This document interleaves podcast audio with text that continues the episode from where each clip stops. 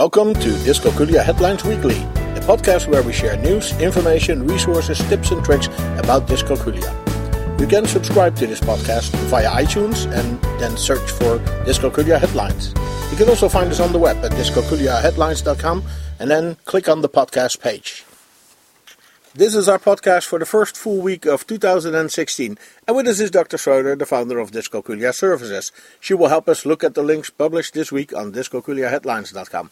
Thanks for joining us, Dr. Schroeder, on this, our first show for the year. How were your holidays? Oh, the holidays were fine and great to see my kids again. Specifically, my daughter, who, despite her dyslexia, is in the final stages of her Masters of Industrial Design in the University of Eindhoven in the Netherlands. Always remarkable to see how children with a learning disability can flourish in life once the issue is properly addressed. So she's actually the inspiration for my work on dyscalculia services. Right, she's actually uh, the reason why you founded Mm-hmm. this organization. Well, that's super. I'll, I'll, I'll trust you're well rested, and uh, we have some links for you to look at today. The first link of the year goes to a sort of a game on the New York Times website. Yes, uh, this link has actually been up there for quite some time, and I hope it will stay up there for a long time. This is a little game that tests the level of quantitative processing you are capable of. Or said in a more formal way, the game tests the non-verbal approximation abilities. After doing the test about 20 times, you will most likely arrive at a score of 75%. If you score significantly below that number, you may want to do it again the next morning, but if your or your child's numbers are off, the next step should be to get someone to look at this. You could then do one of the free dyscalculia screener on my website uh, as a first step. Right. Well, my score was at 80%, but but that was only after a good night's sleep, and the one from the night before was at 65. So uh, I guess I'm okay. I scored eventually. I scored uh, 80%. Let's look at the next link, and and that deals with the uh, with the mental number line and number line estimation and the relation with math achievement. What can we learn here? This is a really surprising study, or actually uh, three studies together. With the distance effect and the Spatial Numerical Association of Response Codes, and they have made a nice uh, abbreviation of that SNARC or snark effect. Snark, yeah. Yes, natural numbers are mentally represented on a number line.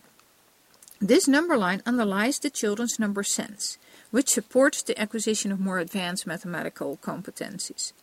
The studies, however, found that most related with math achievement is conceptual understanding, Ah, I've heard that before. or more complete, conceptual knowledge. Numerical intelligence and number line estimation each were good predictors of achievement. Achievement, sorry, while distance and the snark effect were virtually unrelated to all other variables. Hmm. You know, I'm a stickler for the importance of conceptual knowledge, and one of our golden rules is to never drill something that's not yet conceptually understood. So, this research supports that, but the lack of correlation between the distance effect and the snark effect is really surprising. That is surprising, and, and I guess they'll they'll probably do some more tests to uh, confirm those uh, those findings. But it's good that one of your golden rules again has been uh, substantiated in uh, in research. The next link is to uh, some resources on dyscalculia.org, where they point out how low-cost algebra uh, courses uh, can be obtained by uh, people. Why are they doing that? Yes, this is a nice little thing of various low cost algebra or simple math courses online that college students can take when they need to pass a math requirement for their otherwise non STEM related studies. Mm-hmm. The advice is not to waste their well earned financial aid on something that can be enjoyed for free. Right. It's a good advice. Just having to pass the math requirement is one thing. If they, however, suffer from dyscalculia, I would advise for some more thorough, uh, in depth intervention. Dyscalculia can really wreak havoc in, uh, in an adult's life. It complicates your life almost every day. Think about balancing a checkbook, calculating a tip in a restaurant, or finding a good deal in a store. So, if it's just a simple passing of the math requirement, these resources are very helpful. If you find you have a more serious issue with math, you really should do, some, do something about it. Right. Yeah, just doing a, a non-STEM related course is just avoiding the issue in that case, and they should Sure. really, you know, uh, follow up. Good.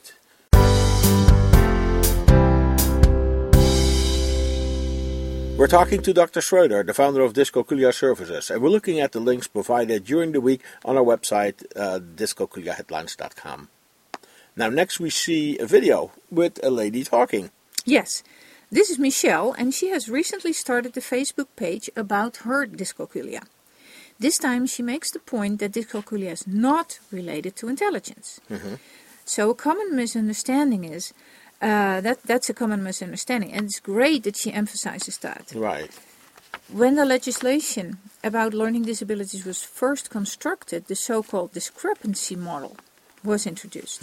This is where a school district would only provide help if there was a discrepancy between the IQ of a child and their achievement on math or reading. So basically, the kids with a high IQ and a low achievement on math and reading uh, were getting help.